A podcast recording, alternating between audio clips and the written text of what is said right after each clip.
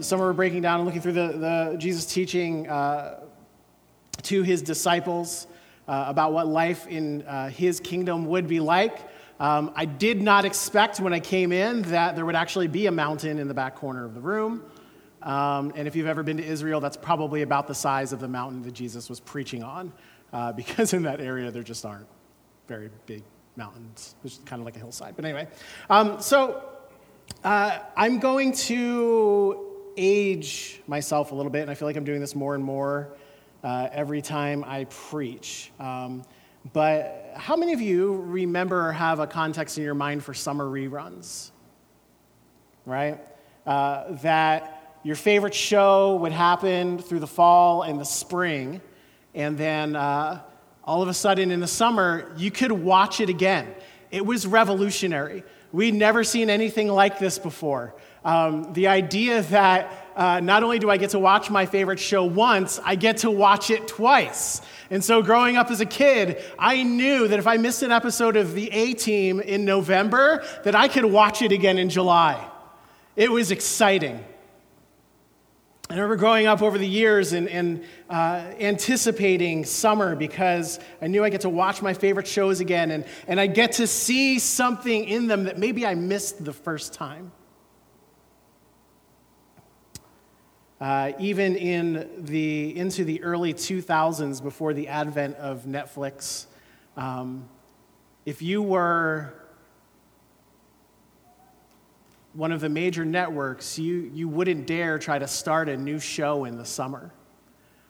Because if you did, it would always lose out in the ratings to the hit shows that were running for a second time. Now, we live in an age where content is coming at us faster and faster. And if it's Netflix or Amazon Prime or Hulu or whoever it is, they're constantly creating shows. There's always something new to watch. So we're jumping and moving from one thing to the next. People are always walking up asking the question, Hey, have you seen this show? And it seems like the most random thing you've ever heard of in your life. Not only that, it's competing with everything that's still going on in the networks. And so you have all of this stuff coming at you, and the pursuit of, of seeing and hearing something new and different for me can be a bit overwhelming. And lately, I find it driving me back to the classics. And, and I look and I go, oh, maybe I should start rewatching Friends or Cheers or my personal favorite, The Office, which I, uh, thank you, I appreciate that you like that. That's great.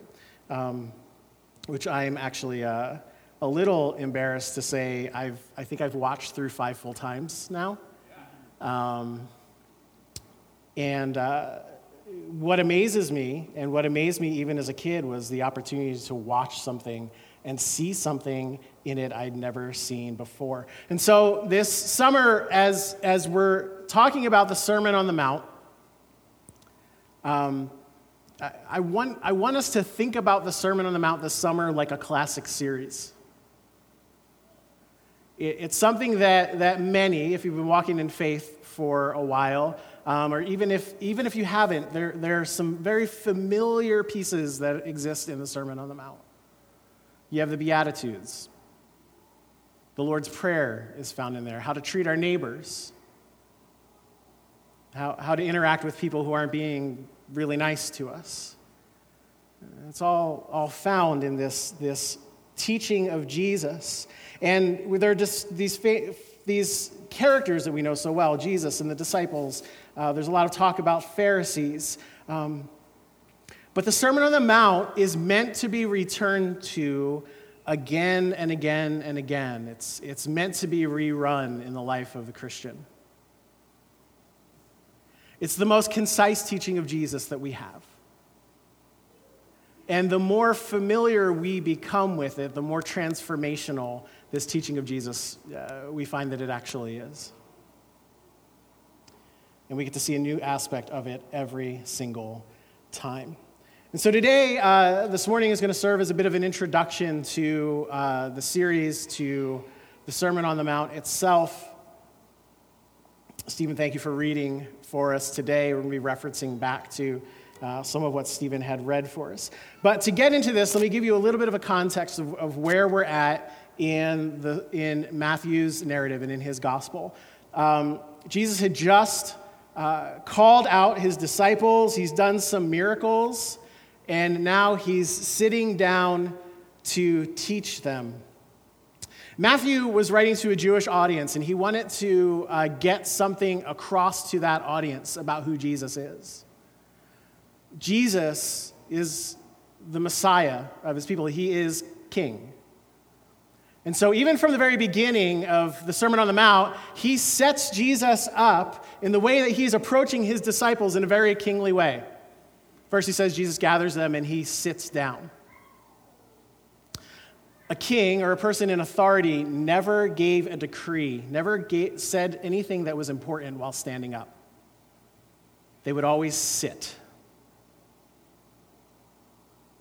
If there was a ruling or an authoritative thing, they would sit, often on a throne. Here, Jesus is just sitting to talk to his disciples. And then Matthew says this phrase, and it seems like something we can really brush over, but he says, and he opens his mouth.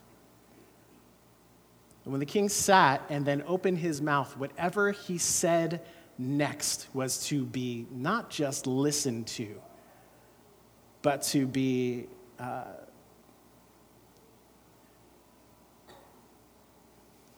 what is word? Um, uh, to be integrated into the fabric of our lives and to be lived out. And so here we have Jesus sitting. He's about to say something very important. So this is, this is how we want to frame the Sermon on the Mount for the next uh, few weeks as we go into this. First of all, the Sermon on the Mount is a manifesto on the kingdom of God. This idea of a manifesto, it's like a public declaration of intent by, by the speaker, by the originator, um, for the people to grasp, to ponder, and ultimately to be able to live out. He's talking about what it means to live as citizens of the kingdom of God.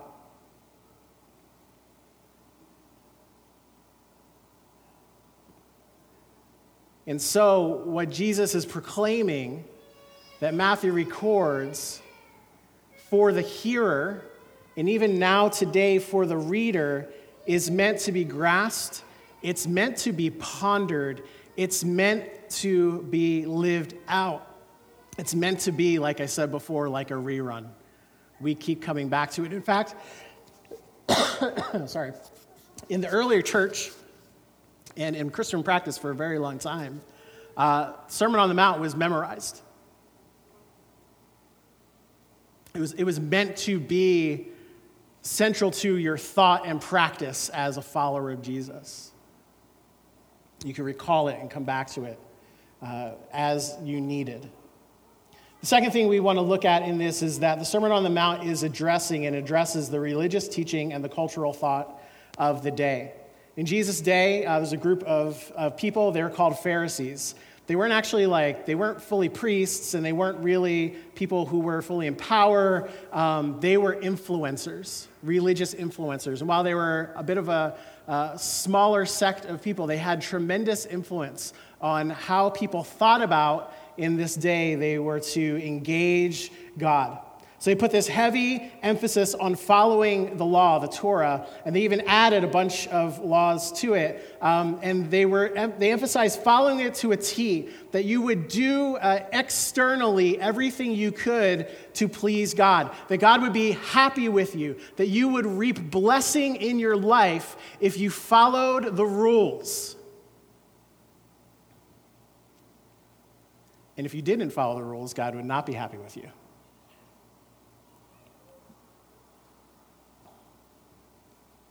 They were often viewed in their day, though, as being hypocrites. People who would wear masks. This just appeared while I was on that side of the room. Thank you for loving me so well.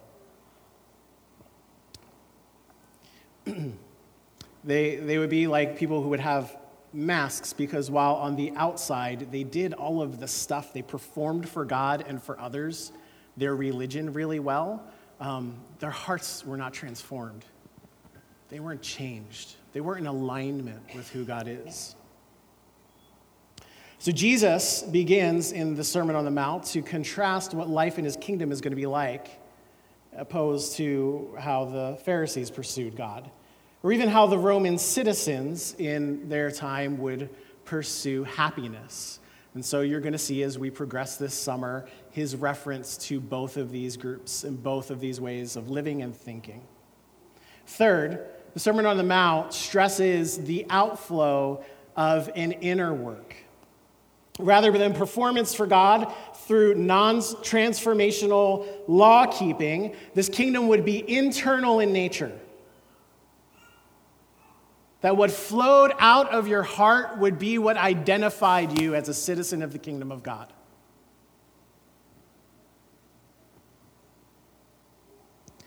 Far greater than how you performed your religious duty. Fourth, the Sermon on the Mount is not prescriptive religiosity. And I want you to hear this. As we go through this summer, we are not giving because Jesus did not just give us a list of things to attain to. That as we look at the Beatitudes, when he says, Blessed are the meek, he was not saying, Put on the mask or the performance of meekness, and it will make you more like Jesus. Let your heart be so transformed by him that what flows out of you is his meekness. This is what life in his kingdom would be like. And all of this leads us to this one understanding, and this is the very heart of this entire summer. It's that Jesus wants to deal with the issues of our hearts, not just the symptoms of what's going on in our hearts. He, he doesn't want to just look and go, wow, you're doing this, you're acting this way, you're behaving this way, so change it saying, No. I want to give you a new heart and change you from the inside so that in every part of your life and your movement and your being, you're operating as one who belongs. You belong to my kingdom. If you walk out of anything this, this summer, it's that you belong. You belong to Him, you're His. No level of performance for Him will make you happy, or your lack of performance will, will rain judgment down on you. But there is a better way to live. And He's inviting us into this better life in His kingdom. Now, because he wants to deal with the issues of our heart and not just the symptoms, this changes a bit the way we're going to look at things like what Stephen just read to us the Beatitudes. What Jesus is, is saying here fly in the face of uh, this status seeking, ritually pure, Pharisaical attitude towards our pursuit of God, where keeping the law to a T to please God um, isn't actually giving him what he wants, which is our hearts. Because when we do pursue God that way, it, it, it makes us like, like them. Where we begin to view ourselves as morally superior to other people. Because they did. They viewed themselves as morally superior. They instigated conflict wherever they went. They sought status and favor with the Roman government and believed that um, we could legislate morality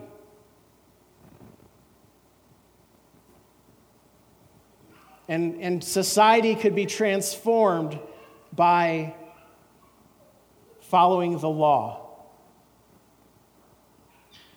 And here Jesus, sitting, opening his mouth, decrees a kingdom marked by transformed hearts.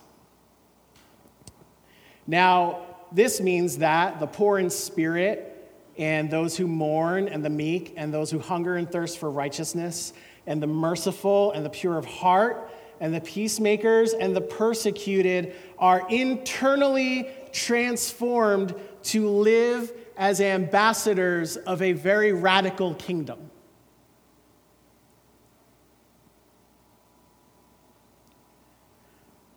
But this radical kingdom Jesus is talking about was not necessarily a new idea in their minds. This is how God meant for his people to live all along. Two Old Testament passages help us frame this a bit.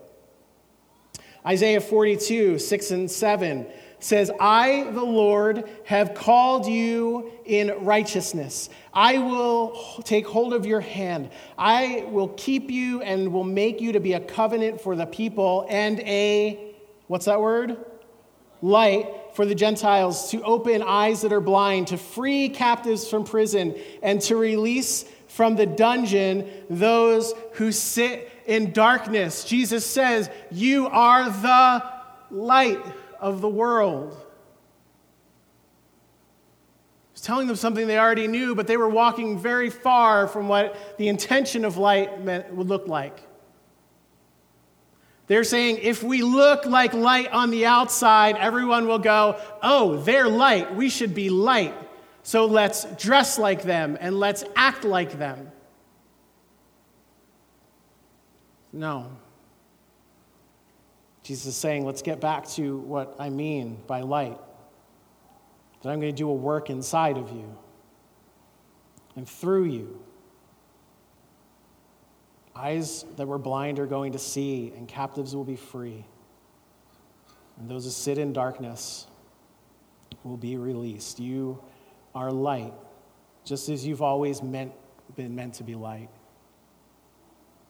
Isaiah 61, 1 to 3 says, The Spirit of the sovereign Lord is upon me because the Lord has chosen me. He has commissioned me to encourage the poor, to help the brokenhearted, to decree the release of captives and the freeing of prisoners, to announce the year when the Lord will show his favor, favor the day when our God will seek vengeance, to console all who mourn, to strengthen those who mourn in Zion by giving them a turban instead of ashes, oil symbolizing joy instead of mourning, a garment symbolizing praise instead of discouragement. They will be called oaks of righteousness, trees planted by the Lord to reveal his splendor. They will live in the world around them in such a way that it will be transformed by them.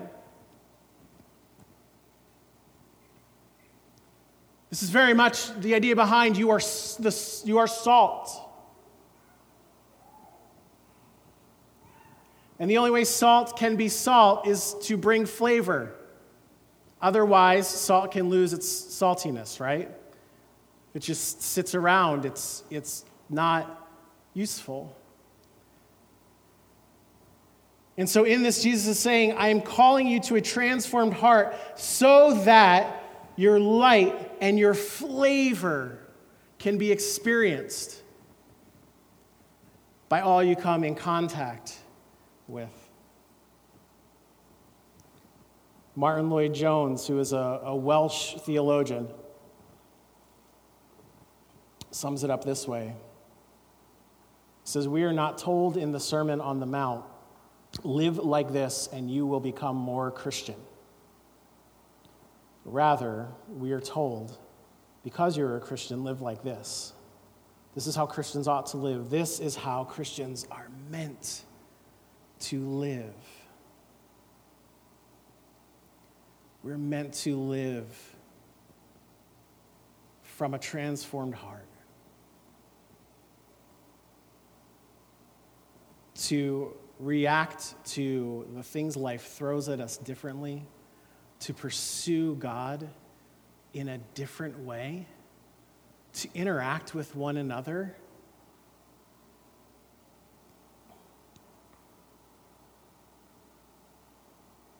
So differently than the example that had been set for the people that were following Jesus.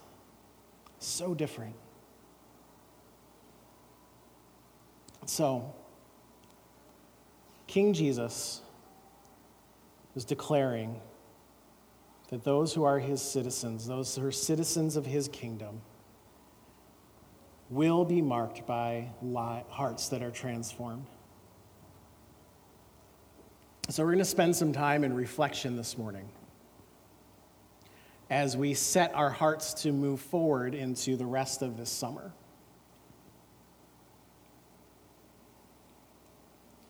And I'm going to ask some questions, and I just, I just want you to spend some time thinking. If you've got a pen and paper and you want to write some thoughts, you could do that. Uh, maybe even take some notes on your phone.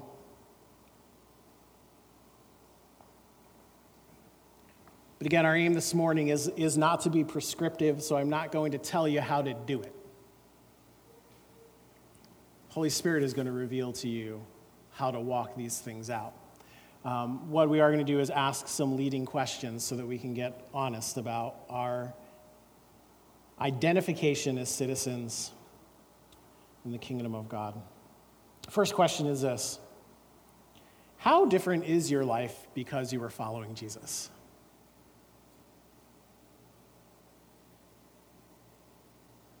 Scale 1 to 10, how much life change have you seen? How different is your heart because you said yes to Him than before you said yes to Him? It's a good place to start.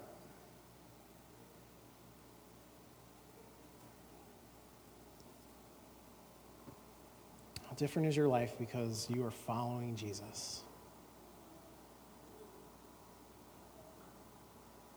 It's a good opportunity to reflect and celebrate where you have seen God is transforming you. It's also a really good opportunity for us this summer to stop and say, God, there, there's still some parts of my life that just aren't different. They're not transformed yet. And to partner with the Spirit of God to lay those areas of our lives down so that He can make them new.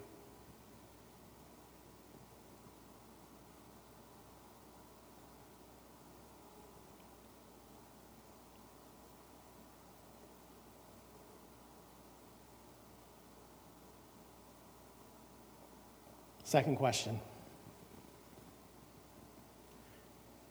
How differently are you responding to the situations that arise in your life that cause you worry or could cause anxiety than you were before you said yes to following Jesus?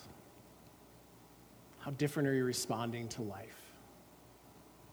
Is it different? It's been transformed.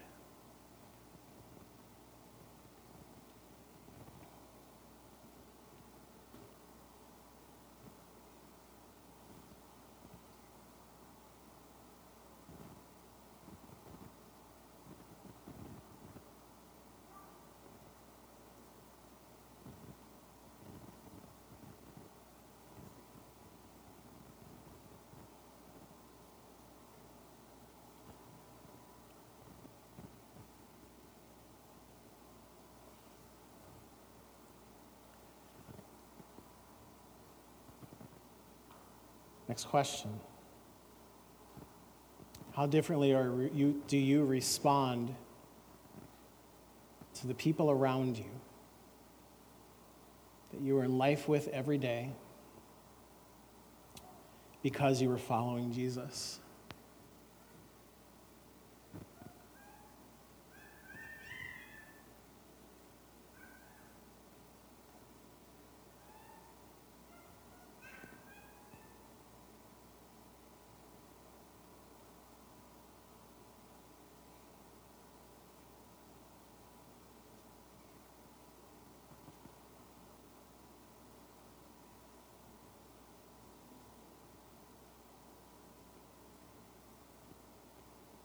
You're doing good. Two more questions.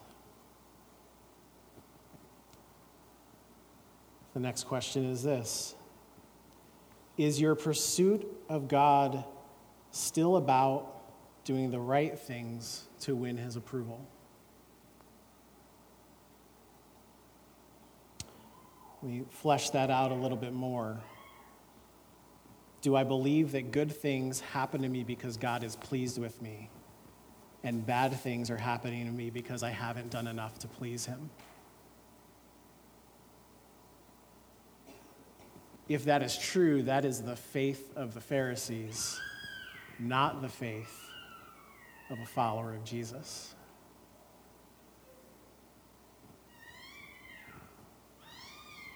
So, is your pursuit of God still about doing the right things to win his approval?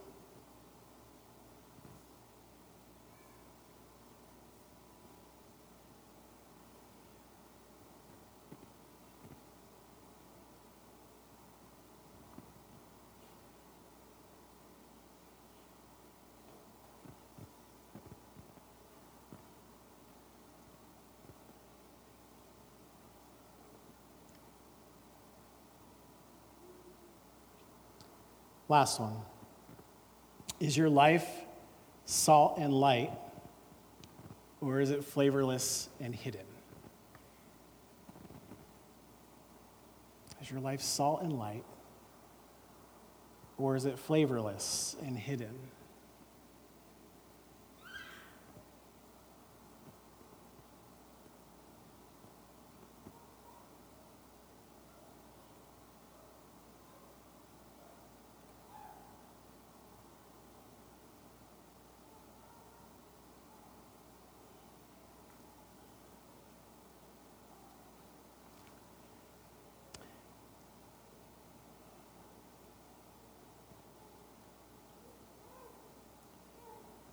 See, Jesus gave us this teaching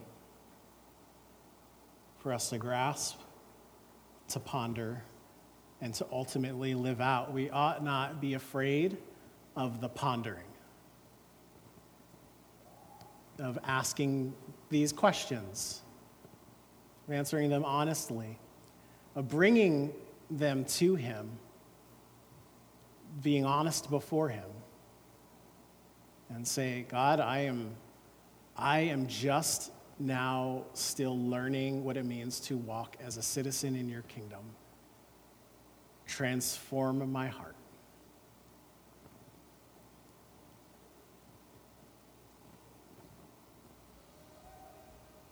That I, I might live how you created me, how you intended me to live and interact with the world around me in such a way that would bring flavor and light